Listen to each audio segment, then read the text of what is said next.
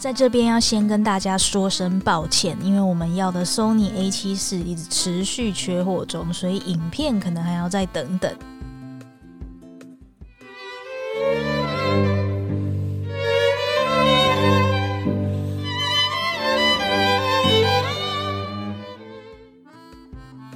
不知道大家对豪门媳妇有什么的想象呢？周遭有朋友梦想就是要嫁入豪门。但我们都知道，嫁入豪门非常的难，要当豪门媳妇捧饭碗更是难。所以呢，当豪门媳妇需要什么条件呢？婆媳过招又会遇到什么问题呢？今天就请圣宁为我们介绍一部听说试片会全场笑声不断，甚至鼓掌的法国电影，叫做《豪门媳妇日记》。就来听听看法国豪门发生什么有趣的事情喽。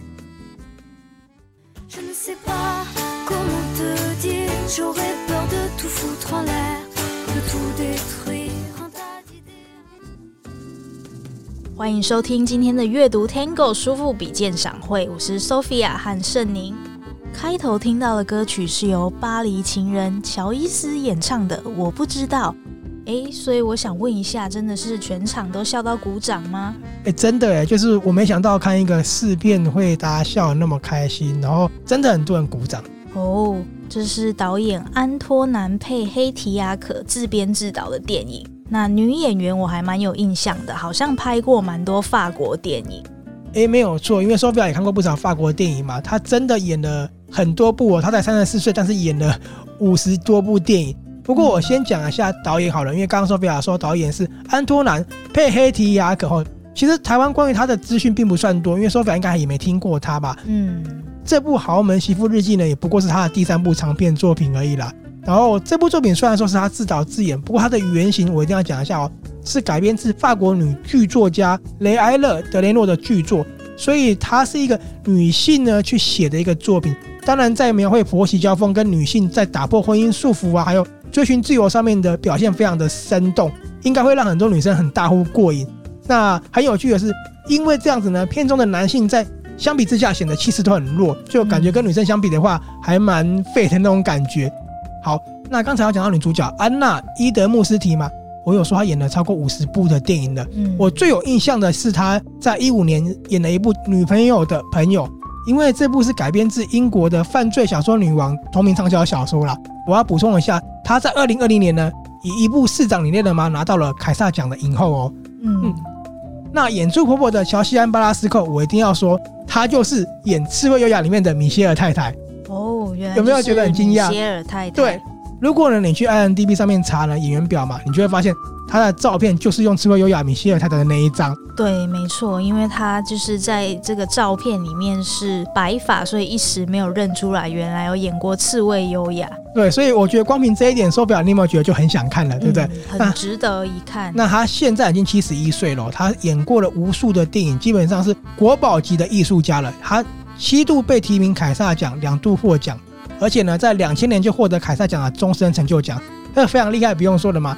男主角，男主角叫菲利普·科特林，他呢也在二零一九年拿过凯撒奖的最佳男配角。所以你有发现这部电影的演员呢，加起来哇，这真的是凯撒奖等级的演出，阵容非常坚强哦。没错，非常值得一看。哎，那电影里面有说到，凡人要进入豪宅有两个方式。哎，有没有想给嫁入豪门的朋友一点希望的呢？那我们来看一下这个票根上的图案，非常有趣。对，有没有？手表现在手上拿着票根，看上去是不是有一个很不一样的感觉，很法式风情？对，是很可爱的法式插图，然后有一个老太太坐在轮椅上，然后跟一个大提琴，应该是大提琴吧？大提琴的琴盒里面有一个裸女出来，然后旁边还有一只抽着烟斗的小狗。好，然后后面是不是有一个穿一身粉色推着坐轮椅的太太的那个？没错，她就是一个超级妈宝。那你应该有看到上面有漏点，对不对？对，这不是形象图而已哦，这里面真的都有出现这些画面。诶，所以那个插画中的那个狗狗有抽烟斗，那电影中的狗狗也有吗？有啊，真的有抽烟斗。嗯，你会想象吗？为什么大提琴里面会有萝莉？抽烟斗的狗狗是什么样子的？而且它过得比人还好命。这电影里面都有呈现哦。光这个票根上呈现的画面，你就可以想象说电影有多好笑了。好，那你刚刚有说到。电影有说两个加入豪门的方式，对不对？错。因为呢，一开头就是从巴黎最高级的豪宅区域里面开始的，那边都是一些独栋的那种很漂亮的别墅，然后呢，都是很上个世纪那种很古色古香的装潢，非常的漂亮。然后呢，他就说了，如果一般凡人呢想要套进去的话，只有两个方式。第一个方式，因为你一定猜不出来，我跟你讲哦，他说你当邮差，因为那种独栋的话，基本上没有物业嘛。所以你邮差你要送包裹进去的话，就会有人帮你开门走进去。不过你走进去基本上也是跟管家接应而已啦，没办法踏到里面。诶，所以是说鼓励女生去当邮差吗？就可以踏到豪门里面的感觉？其实呃，男生也可以啦，可以踏进去。那你刚刚说鼓励女生嘛，就是他说的第二个方式。那你猜得出来什么方式吗？诶，去遛狗？不是。就是呢，当豪门媳妇了，好吧？不过我觉得很多朋友听到这一点，一定一脸茫然，说怎么会当豪门媳妇，而且要怎么当呢？对不对？这部电影就是告诉你说，面对豪门里面的婆婆要怎么样过招，然后呢，豪门的生活又要怎么过的。哦，听起来非常有意思，在豪宅里面婆媳过招的故事，感觉豪门片很多朋友都很喜欢，尤其是像大家可能看过很多好莱坞的豪门片，例如《麻雀变公主》啊，《麻雀变凤凰》等等。那想问一下，法国跟美国的豪门片有什么不一样呢？讲差别之前呢，我先跟你讲一下这部电影在演什么，因为我相信你看了一些介绍，看了上面的一个图，就知道说，哎，对，是豪门媳妇的故事，但是又很荒谬嘛，很荒诞嘛。刚刚有说《豪门媳妇日记》是改编自法国剧作家的一个作品，所以我觉得他看上去的表演形式有很像看一个舞台剧的感觉，就表演形式比较稍微夸张一点。我记得是不是 Sophia 曾经在看一部杨德昌的电影《独立时代》的时候也有这种感觉？哦，对对对，那是杨德昌蛮早期的电影《独立时代》，我就是觉得里面的演员表演真的是蛮有舞台剧的感觉。对，就非常的生动，而且非常有张力。然后呢，因为呢，这部电影是讲婆媳交锋，而且讲大家在豪宅中生活嘛，所以我觉得它也是一部情境式的喜剧。这两点结合在一起，它的风格就非常的明确了。好，他讲说富可敌国哈，男主角他们富可敌国的有钱人保罗呢，他因为法国常常罢工，计程车呢大罢工，于是呢他就去搭地铁了。这是他活到四十八岁，快五十岁了，第一次去搭地铁。就在买票的时候呢，因为他不会买票嘛，就问了地铁售票员艾娃怎么样去买票，结果呢就被他电晕了。那可爱的保罗呢，他虽然说不擅长很浪漫啊，可是他完全不在乎所谓的门当户对这件事，他就决定要约艾娃出去，而且在当天就立即跟他求婚了。保罗非常有钱嘛，我们先讲艾娃，艾娃他是孤儿，他没有父母，然后呢刚任售票员才不够一个礼拜而已，所以基本上他可能比我们很多朋友都还要穷，不然可能比我们还穷啦。至于保罗呢，我跟你讲，保罗家多有钱吼。我们不要讲说他们做劳斯莱斯之类的。我跟你说，电影里面是这样讲的吼：升降机跟电梯是他爷爷发明的，所以呢，埃菲尔铁塔上面的电梯呢是他们家去承包的。有没有很夸张？那真的是很厉害。然后他爸爸发明了什么呢？滚轮式行李箱，就是你现在在推的那一个。嗯。然后呢，我们常常去一些大楼里面，不是有旋转门吗？玻璃门。也是他们家族发明的，所以你就知道他们家族多有钱了。光这些专利，光承包这些东西呢，就不知道赚多少钱了。所以艾娃呢，踏进巴黎最富有这个独栋豪宅的时候呢，我惊呆了。我靠，他们家超有钱的，在家里还有移动式的那种小电梯。当然，这时候保罗跟他求婚，他答应了嘛，他马上就可以麻雀变凤凰了。可是呢，他嫁进去才发现说，保罗根本就是一个快五十岁的小男孩，对，一个超级大妈宝。我觉得啦，闪婚是他这辈子做最叛逆的一件事情了。嗯，当然这样子的婚姻，婆婆一定不喜欢嘛。对，婆婆呢还要怎么样除掉这个眼中钉？嗯，那婆婆还很厉害，虽然说坐轮椅，可是她很有气势，所以人家都叫她什么？你知道吗？叫她太后，很跟皇后一样。她决定呢，处心积虑要铲除艾娃之外呢，艾娃也开始对整天无所事事的生活感到厌烦了，而且不止无所事事哦，因为他们是豪门嘛，所以有很多规矩。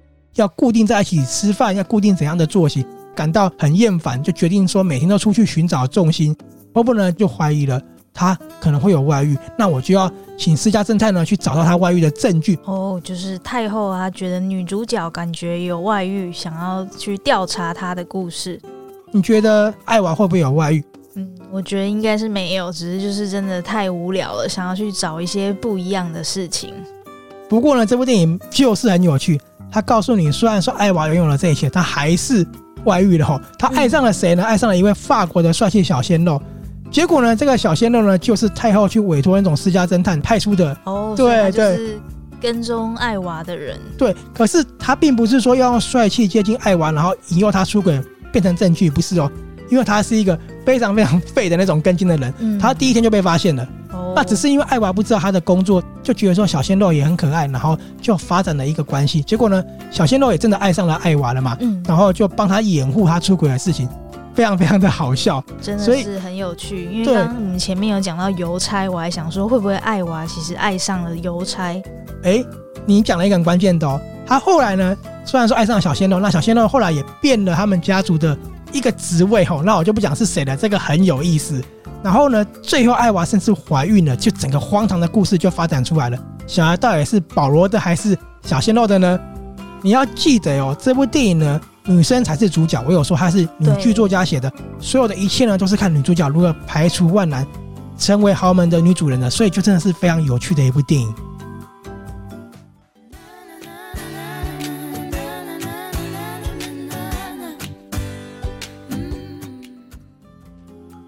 听起来真的是一部极具独特风格的电影。可惜那天因为在休养没有看到。那你觉得这部片跟美国电影最大的差别是什么呢？在讲这个之前呢，我问你一个问题哦：一位坐劳斯莱斯的娶上了搭地铁的，谁才是赢家呢？嗯，这个很难回答哎。因为电影呢，其实就是以这个概念去呈现的哈。好。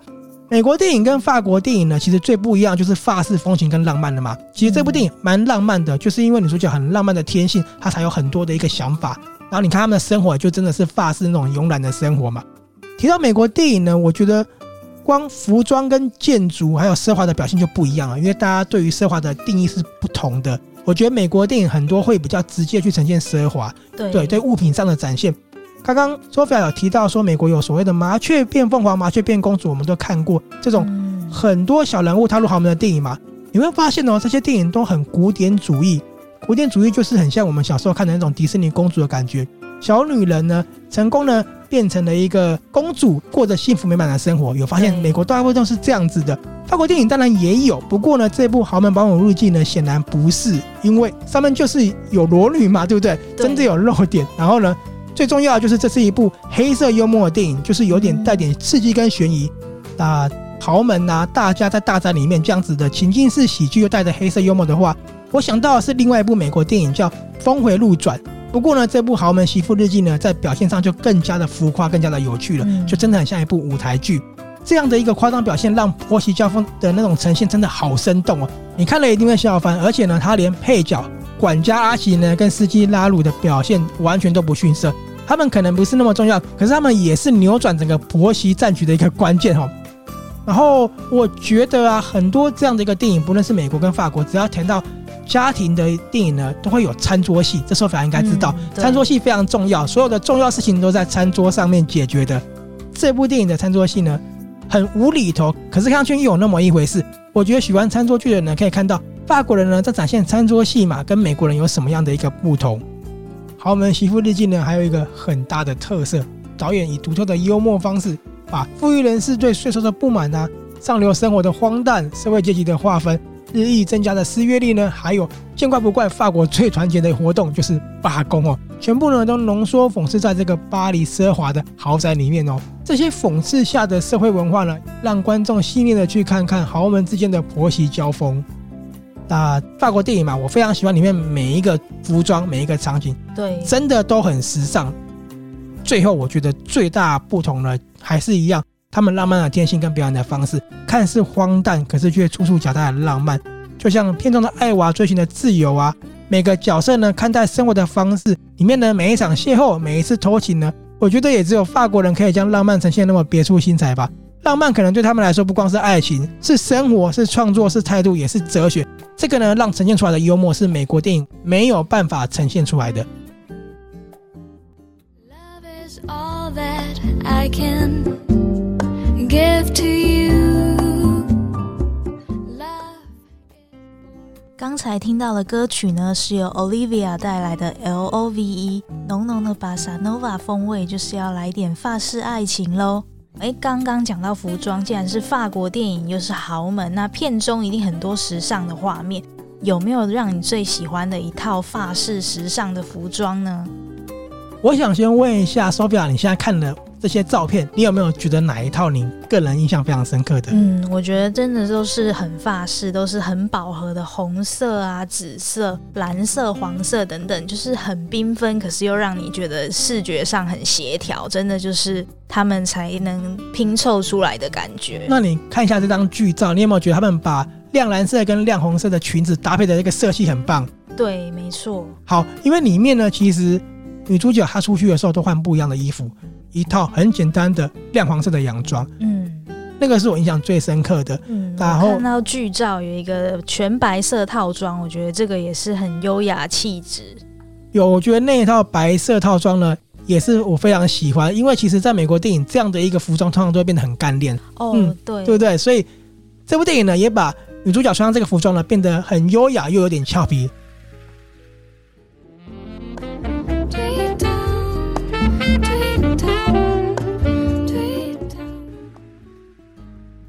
听完之后，真的觉得《豪门媳妇日记》是一部很有意思的电影，感觉上就是像你刚刚说的，有舞台剧又融合情境式喜剧的感觉。